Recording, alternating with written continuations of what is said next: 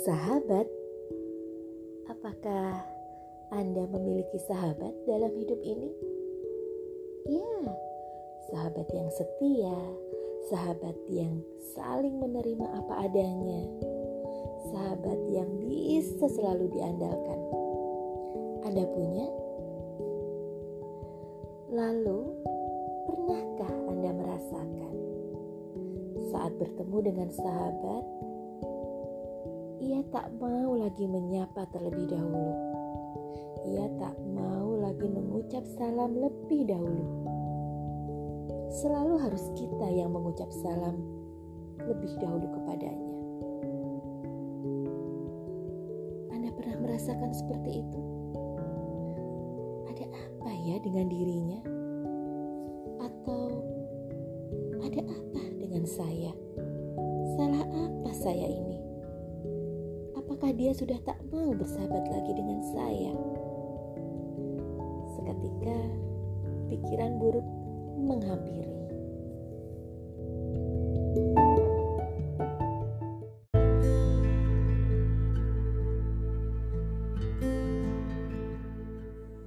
Buns, ternyata lika-liku persahabatan yang serupa dengan ini pernah terjadi di zaman Rasulullah Shallallahu Alaihi Wasallam. Anda ingin tahu apa yang terjadi saat itu? Bersama saya, Dika, dari Bunda Story Podcast. Mari kita ambil ibroh dari kisah berikut ini.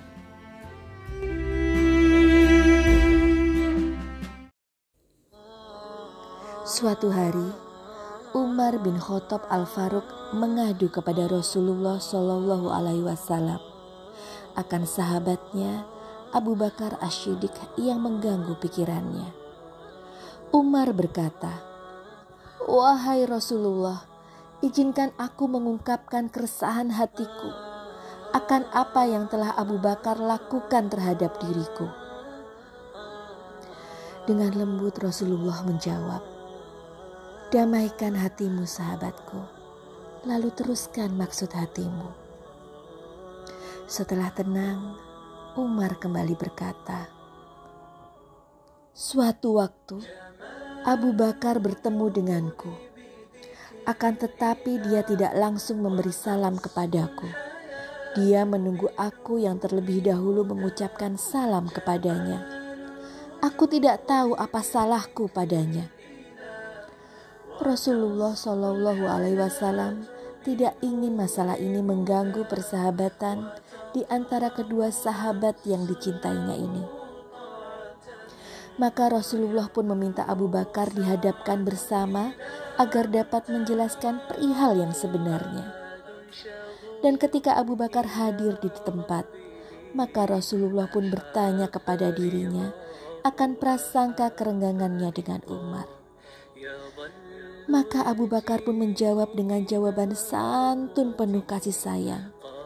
Dengan jawaban, Wahai Rasulullah, aku pernah mendengar engkau bersabda, bahwasannya orang yang lebih dahulu mengucapkan salam kepada saudaranya, maka Allah akan bangunkan untuknya satu istana di dalam surga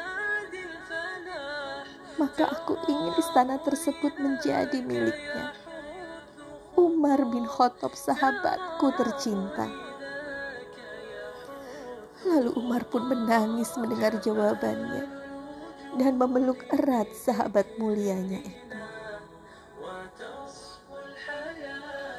Masya Allah.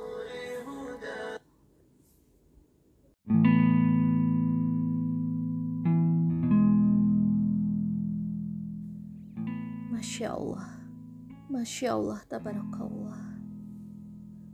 Sahabat,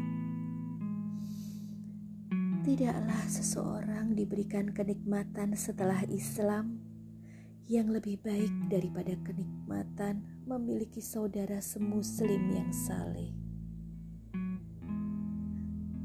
Apabila engkau dapati salah seorang sahabat yang saleh, maka peganglah erat-erat.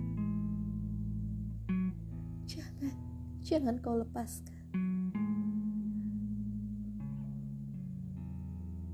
Jadikan ia sahabat sesurgamu.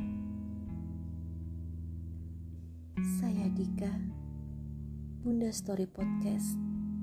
Wassalamualaikum warahmatullahi wabarakatuh.